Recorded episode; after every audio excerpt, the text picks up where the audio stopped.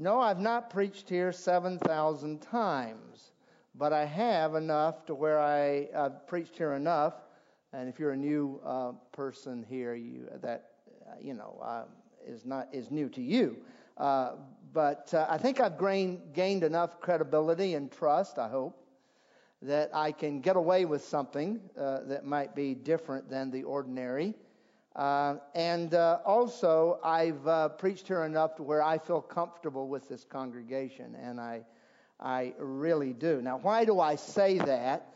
Because um, I, I want to speak on a psalm and on a subject in that psalm that uh, is a bit tough. It really is. And I even asked uh, the leadership to particularly pray for this Sunday and they said, okay, then come out at 8 o'clock and pray with the elders, which I did. And uh, uh, for grace and strength to minister this accurately. We are, accurate, we are to be accurate handlers of the Word of God. That's a high and holy calling. It really is. So Psalm 139, I call the Omni Psalm. Uh, and uh, the reason is the uh, uh, four letters, omni, don't appear in the psalm, but um, the truth that this psalm brings out has often been expressed by three 50 cent theological words uh, uh, omniscience, omnipresence, and omnipotence. I'm from South Carolina, and at least when I was living in South Carolina too many years ago for you to even know, uh, I remember that there was a structure in Atlanta, Georgia, just down I 85 from where I lived, called the Omni. I asked people in the first service if they were aware that the building, the Omni, is still functioning, and nobody said, uh, so maybe it's no longer there.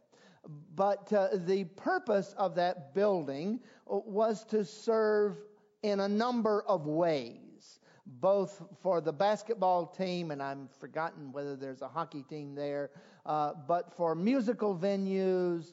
Uh, even they had an evangelistic meeting there. Omni for many, all uh, types of uh, of uh, meetings or purposes.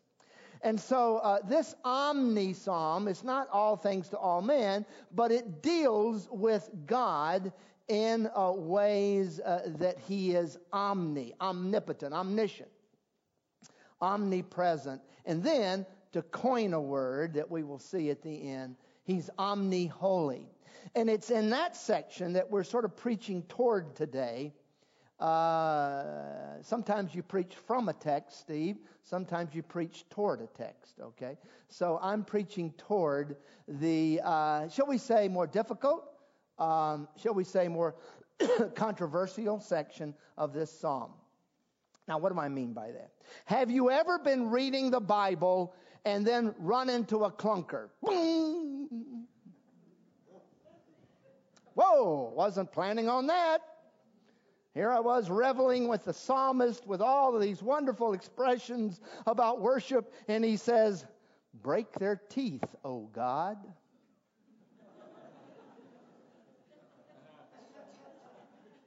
Whoa. Okay, well, I know it must mean something. Uh, go on, I'm reading, reading, reading, reading, reading, just basking in the glory of the Psalms. Blessed be those who take your children and dash them against the rocks. Wasn't expecting that. Oh, that's a clunker. That's a clunker. Okay. Uh, we're going to see a clunker today. And it may jar you. Okay. There are two types of psalms psalms of orientation, where the psalmist just is just so oriented to God. The heavens declare the glory of God. The firmament shows his handiwork. The Lord is my shepherd. I shall not lack. I'm oriented there. The psalmist is oriented. That's a psalm of orientation. But then there's sometimes psalms of disorientation, like I've quoted part of them. And in Psalm 139, 22, uh, excuse me, uh, 19 through 22, we've got disorientation. Whoa. Uh, do not I hate those who hate you, O Lord? Here's two words you need to know cognitive dissonance. You can look it up. There's Wikipedia right there on your phone, but don't look it up. Cognitive dissonance is what I'm just talking about. When your mind, cognitive, your cognitive, gets jarred, and your preconceived notions and your ideas about how the world works get jarred by something you read or something happens to you. Some something when life slams you really hard and what you believe about God gets jarred. That's cognitive dissonance. And I do believe that in these Psalms, sometimes called imprecatory Psalms, we teachers like to use big words to impress people omniscience, omnipotence, and you know, imprecatory Psalms, which just means where the psalmist curses not the name of the Lord in vain, no, but, but pronounces a curse on people. Those are Psalms uh, that I think cause, cause us, right, and rightly, because we live in light of the Sermon on the Mount and Jesus' teaching, it causes us a bit of cognitive dissonance. But cognitive dissonance is not bad, it's good. Because uh, uh, Life is just filled with bumps, just filled with bumps. And you either stumble over them or run from them or you climb up on them and get over the top.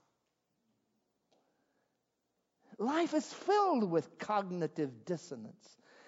What are you going to do when life deals you a blow? You're going to learn from it, you're going to grow, are you going to give in to the dissonance and die spiritually?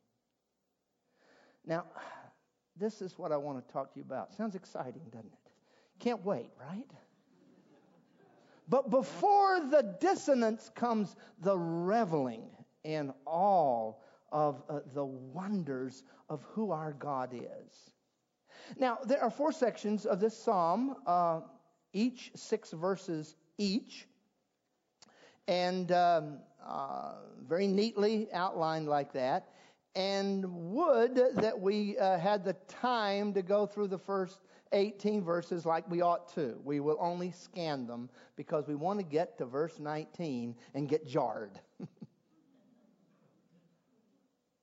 First of all, uh, we have uh, the uh, what is called uh, the omniscience of God. Our God knows us. Oh Lord, you have searched me and known me. You know, there's the key. You know, God knows. When I sit down and when I rise up, you discern my thoughts from afar. I want you to notice something here. Yes, this is a theological uh, psalm. It is a heavy duty theological psalm, but it's not theology in the abstract. The psalmist spends absolutely no time with problems that the omniscience of God brings up. What are some of those theoretical abstract ideas? Does God know all things? Does he know the future? Are the open theists right in that his knowledge is open to the future, but he doesn't know the future? Is his knowledge of the future contingent on the actions of human beings? These are all theological, philosophical questions that the psalmist has nothing to do with.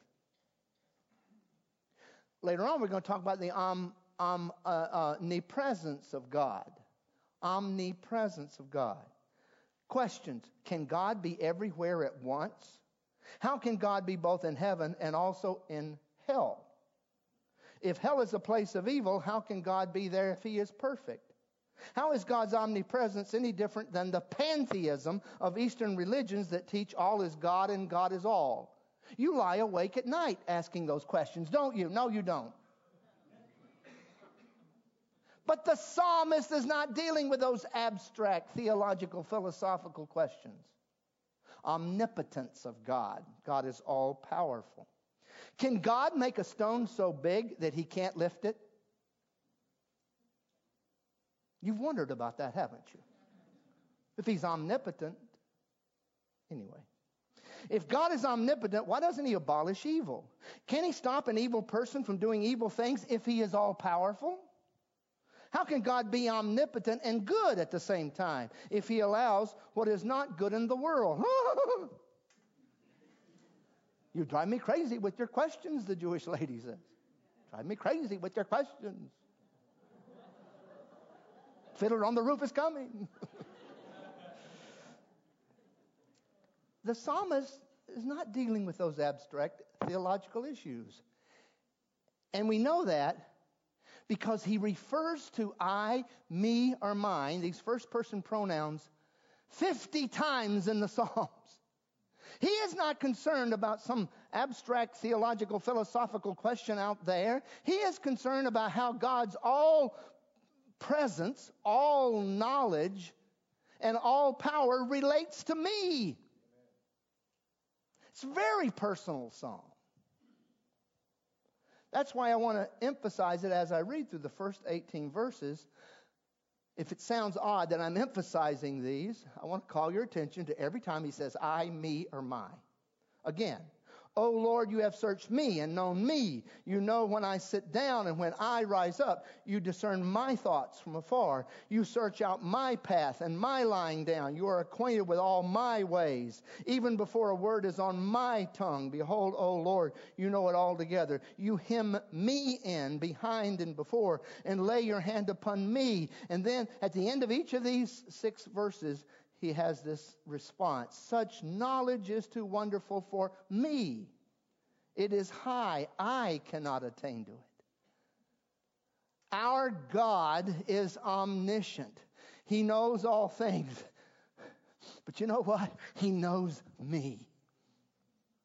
Better than my wife, my spouse. He knows that can be a comforting thing and it can be a terrifying thing. If you're trying to hide things from everybody else, it can be a terrifying thing. But it can be a great comfort that He knows, dear sister. He knows, dear brother. That's what the psalmist is talking about. And so before we ever get to those clunkers, we're in the midst of this glorying in God's omniscience. Secondly, verse uh, uh, uh, 7 omnipresence. Where shall I go from your spirit? Where shall I flee from your presence? If I ascend into heaven, you are there. If I make my bed in Sheol, you are there. If I take the wings of the morning and dwell in the uttermost parts of the sea, even there your hand shall lead me and your hand shall hold me. Keep in mind that this is poetry. Dwelling in the uttermost parts of the sea, taking the wings in the morning. These are all poetic expressions for going as far away from here as I possibly can go. He's there. If I say, Surely the darkness shall cover me, and the light about me shall be night, even the darkness is not dark to you. The night is as bright as the day when darkness is all around me. God's light is around me. He is with me, is the point. Not some theological, philosophical, abstract idea, but the omnipresent God is with me. Fear not, I am with you. The most repeated command in the Bible is don't be afraid. I wonder why. You fill in the blank, you answer that.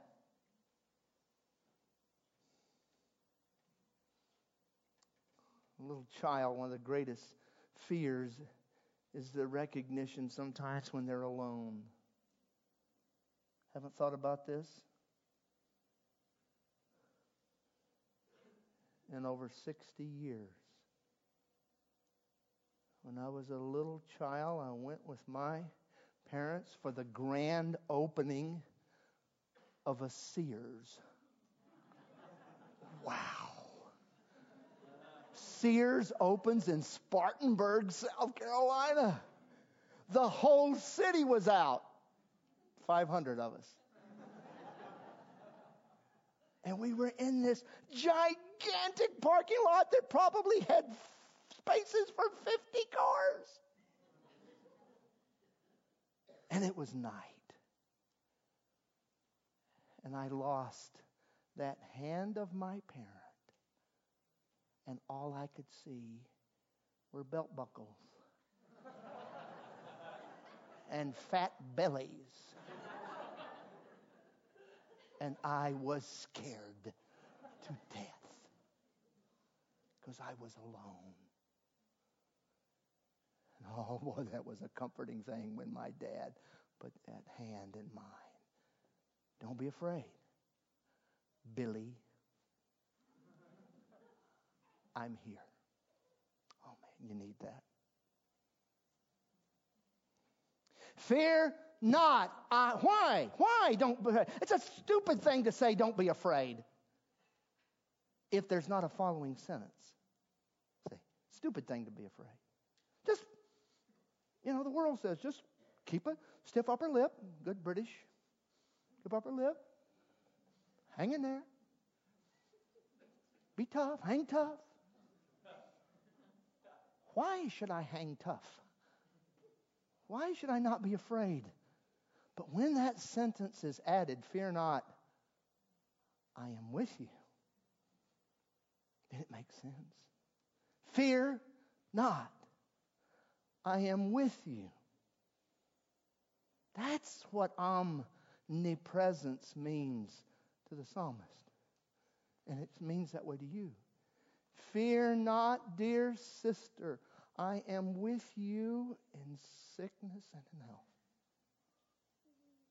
Fear not, dear sister. I am with you when your husband's on the other side of the world. And you got, yeah, that's what I thought.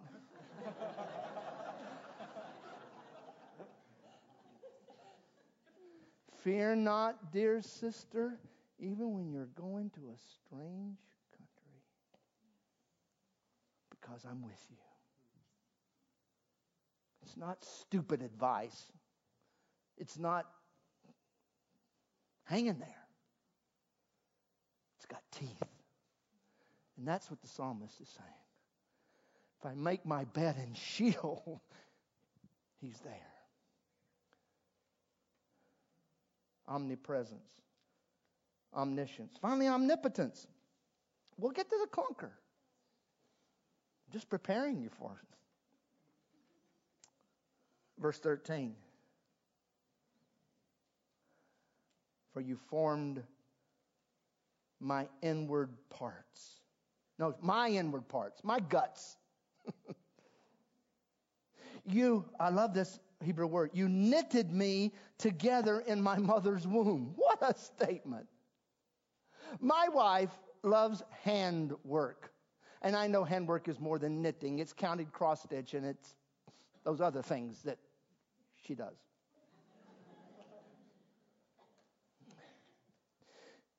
She tried to teach it to our daughter, our daughters, and they were too busy playing ball.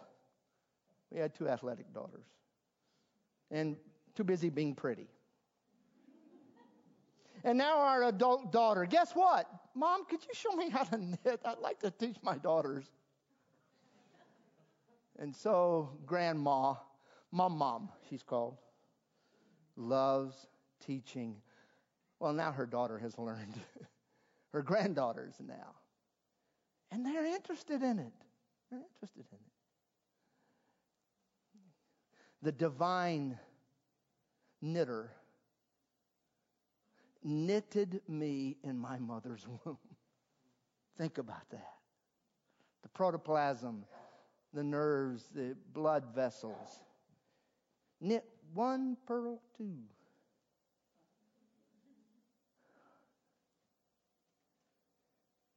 I praise you, for I am fearfully and wonderfully made. I am fearfully, wonderfully made. That doesn't mean I get scared when I look at you. It means, uh, you know, uh, fearfully and wonderfully made with respect and awe. Wonderful are your works. My soul knows it very well. My frame was not hidden from you. Watch this poetic language. When I was being made in secret, intricately woven in the depths of the earth. People say, What's that talking about? It's poetry. Just as there is a cavern deep within the earth where it's pitch black, it was pitch black within my mother's womb. And he shaped me and formed me. I'll get your attention on the next statement. You know, the Bible says nothing about abortion. Got your attention?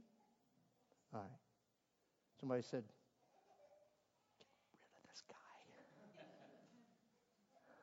Severance, why did you entice and invite him, this heretic? Well, they also have a job right around the corner here, too. What is this? The Bible doesn't, doesn't. Nowhere it says, Thou shalt not abort a child in the womb It doesn't have to. It leaves you to make a conclusion.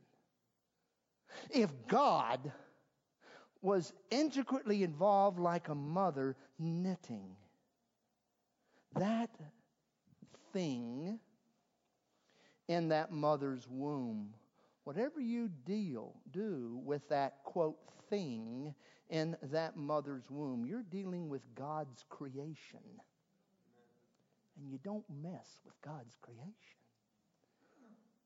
It's so obvious there doesn't have to be a command.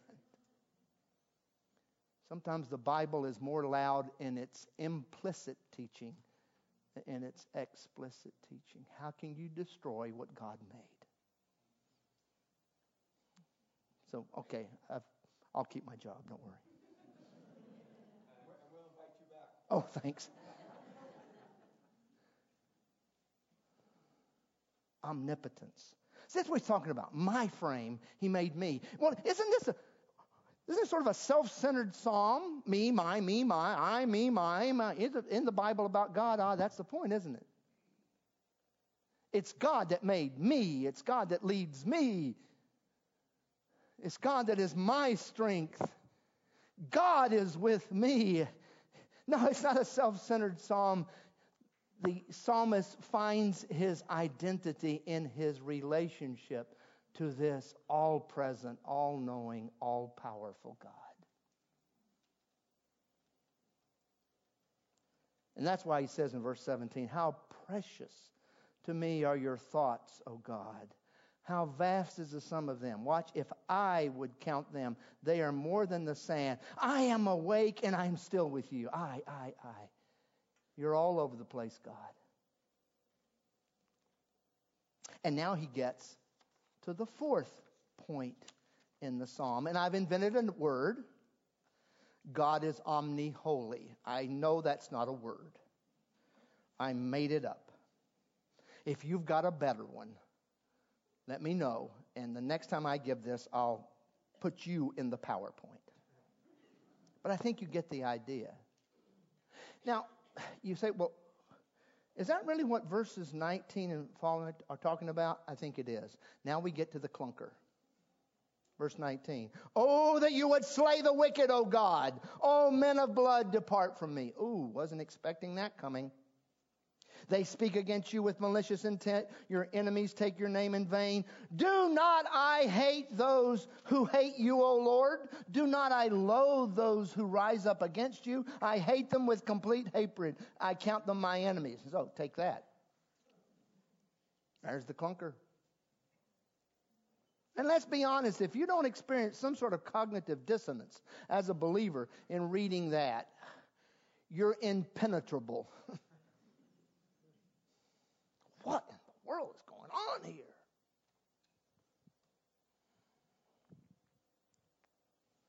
Some call these imprecatory psalms, and some people have a hard time with them.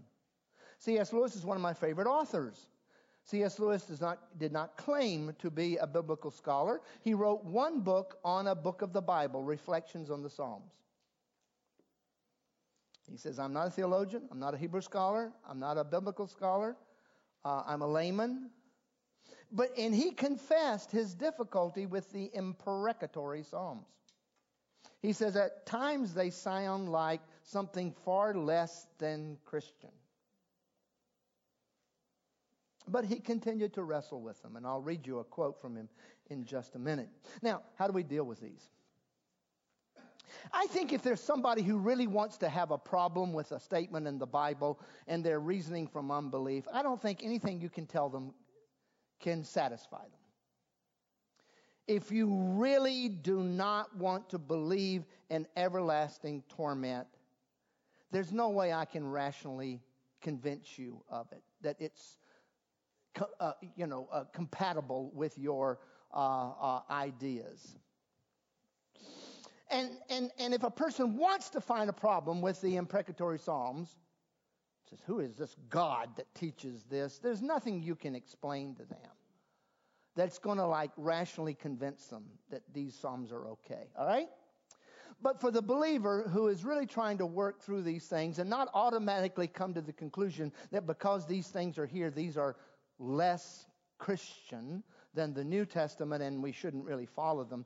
There's a couple of things to keep in mind that at least will help us to maneuver through them and relieve some of the cognitive dissonance. But it's the cognitive dissonance that's forced us to think through these Psalms, all right? Number one, the psalmist is not asking for personal vengeance, but he is committing the wicked to God's vengeance or judgment. That's the first thing. And once you get that in mind, it may not solve all the details of every uh, lang- point of language, but it really will help you understand it. David is not saying, God, give me a sword and I'll chop off that guy's head. He's not saying that. He's saying, Lord, they have sinned against you. Bring judgment on them. I'm not going to do it, though. This really is illustrated in the life of David. Notice at the beginning of the psalm it says, a psalm of David. Did David personify this? He did. Listen. Now, I know you're Pastor Reed, a Bible church. You know the Old Testament from, uh, from Genesis to the Italian prophet Malachi. I know you know that. You don't need for me to review the entire story of David. So let me just hit a couple of things. David, for much of his life, early life, was a refugee. He was fleeing from Saul. Saul wanted to kill him. As a matter of fact, he tried one time to kill him in his bed, and surprise, he's not there. You recall the story. Do you recall the story? Say yes. Six of you said yes. And Michal helped him through the window, and he didn't kill him. David knew then that he had to flee.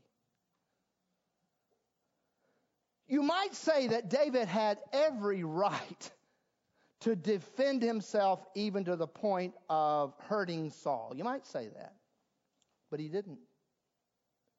He hid in the cave of Adullam, hiding from Saul. And here comes Saul down south. He flees further south. And I think he's thinking, what if we ever face up and I have an opportunity to kill him? He did twice. David is at this beautiful site on the Dead Sea. A beautiful site on the Dead Sea, yes. There's a beautiful site on the Dead Sea. It's called En Gedi, the mountain of the wild goat. Where's this beautiful spring with waterfalls right in the middle of the Judean wilderness? Saul's smart. He says if he's hiding in the Judean wilderness, he needs water. He's going to go to a spring. Let's go to En Gedi. And guess what? David was there. En Gedi has a number of caves in the cliffs. And David and his immediate men are in the back of this cave in the dark. And who should come in to go to the potty? But Saul, evidently by himself. And when he is indisposed, I'm not going to describe it further, evidently facing out the cave, David's men says, now's the chance. Take it and run him through. I won't make any further comment about his incapacity to defend himself. And David says, no. And I think some of his fellow soldiers said, You don't kill him now, we got to keep running. No. The Lord made him king. The Lord will have to remove him. I'm not going to kill him. Touch not the Lord's anointed. Later on, Saul is again incapacitated. This time he's sleeping in camp. And David risks his own life, goes into the camp right where Saul is sleeping. Takes his sword and kills him? No. Takes his helmet, risks his life. If this is being videoed, please show all of it, not just that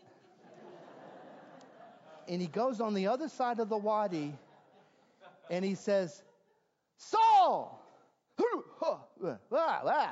Saul! That's David's voice.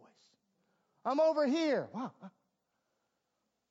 How do you think I got this helmet? Saul says, finally, you're more righteous than I am. And Saul finally goes home.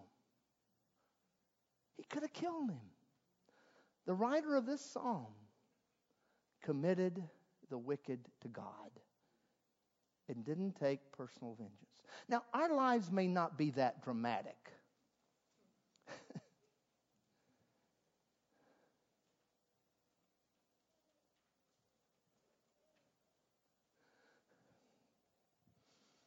But I was talking to somebody recently, and he said, Dr. Varner, what we're dealing with is how not to be bitter at the way we've been treated. Right? If I have the opportunity, I'd get back at him. No. You leave him with the Lord. So, that may help you in going through some of this. Also, this whole hate love thing, really, I mean, just you know, a couple things about that. Hate, hate, hate. In the Old Testament, when hate and love are together, they don't mean feelings of animosity or feelings of good towards somebody. They basically mean choose or not choose. Malachi says, Jacob have I loved, and Esau have I what? Hated. And it's quoted in the New Testament. That doesn't necessarily mean that he had, God has feelings of enmity towards Esau. It means he chose Jacob and he didn't choose Esau because Jacob is the promised seed. That may help you in uh, a statement uh, of our Lord Jesus.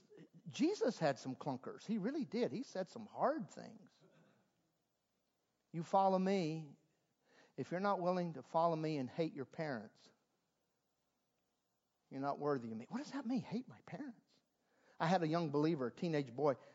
Uh, he says, Dr. Varner, I was reading this, and, you know, my parents are not saved, and, and I'm to hate my parents. I hope my parents don't read this.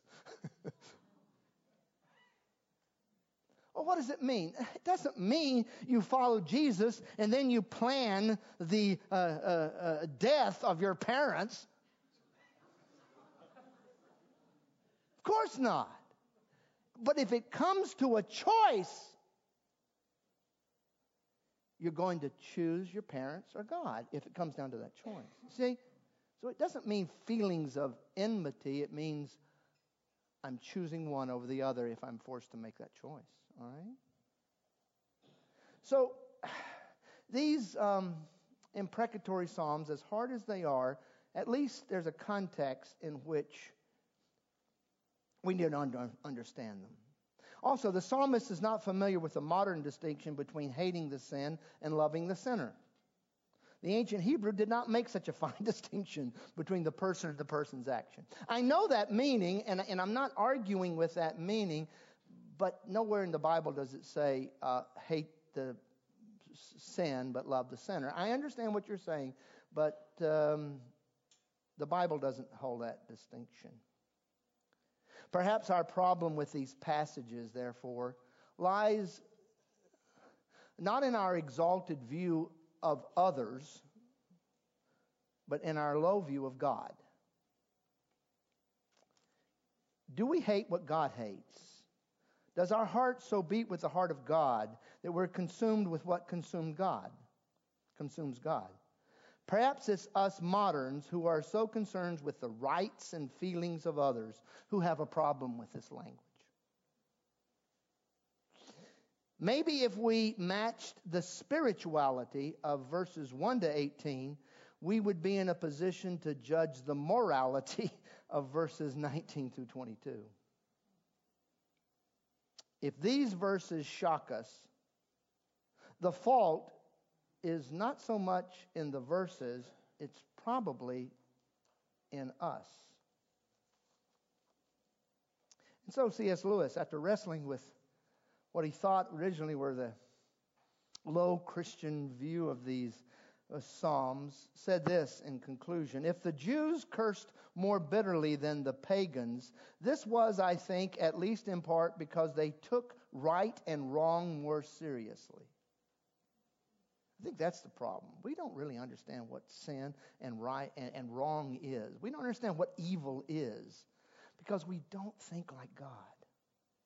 For if we look at their railings, the psalmist, we find that they are usually angry not simply because um, these things have been done to them, but because these things are manifestly wrong, are hateful to God as well as to the victim.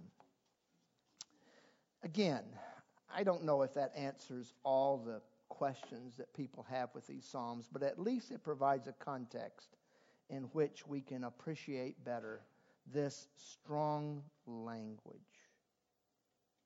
Now, how does he end? He ends shifting from this dissonance to again a direct prayer to God. Notice how he echoes verse 1, which has already talked about searching and knowing and thoughts, by turning this whole experience into a closing prayer. Verse 23.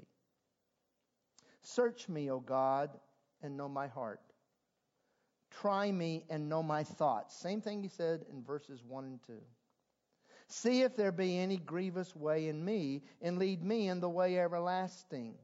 The psalmist is concerned about his thoughts and his ideas and his heart. That this omniscient, omnipresent, and omnipotent God would now thoroughly search him I pray this every morning. I told the first uh, hour. Oh, you know what I told the first hour? I'll tell you now. Because I'm going to finish early. Ask him back.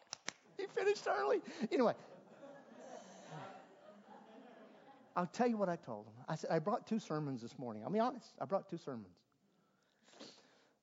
And I'm going to try this first one at the 8:30 service and if it bombs, I'm going to give a, a, another one. so I took a vote of the elders between, and they said, "Yeah, okay, yeah, yeah, it's okay."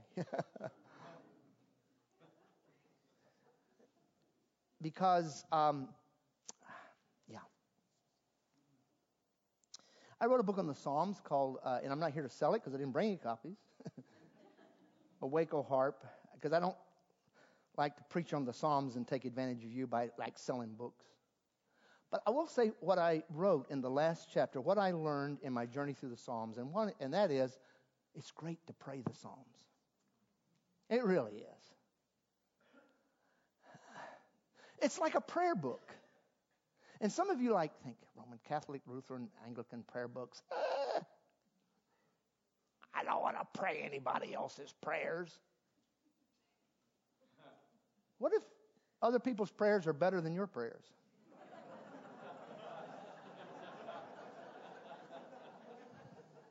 That's the way it was with me. Somebody else's prayers are better than my prayers, so why, why can I use those and really believe them? So I pray the Psalms. And so I've learned to really, oh yeah, you know what it does? I know that none of you have your mind wander when you pray. I'm not asking for raise of hands, but I do. I confess. When you're praying somebody else's prayers and you make them your own, your mind doesn't stays in focus. And every now and then you can put up a personal prayer.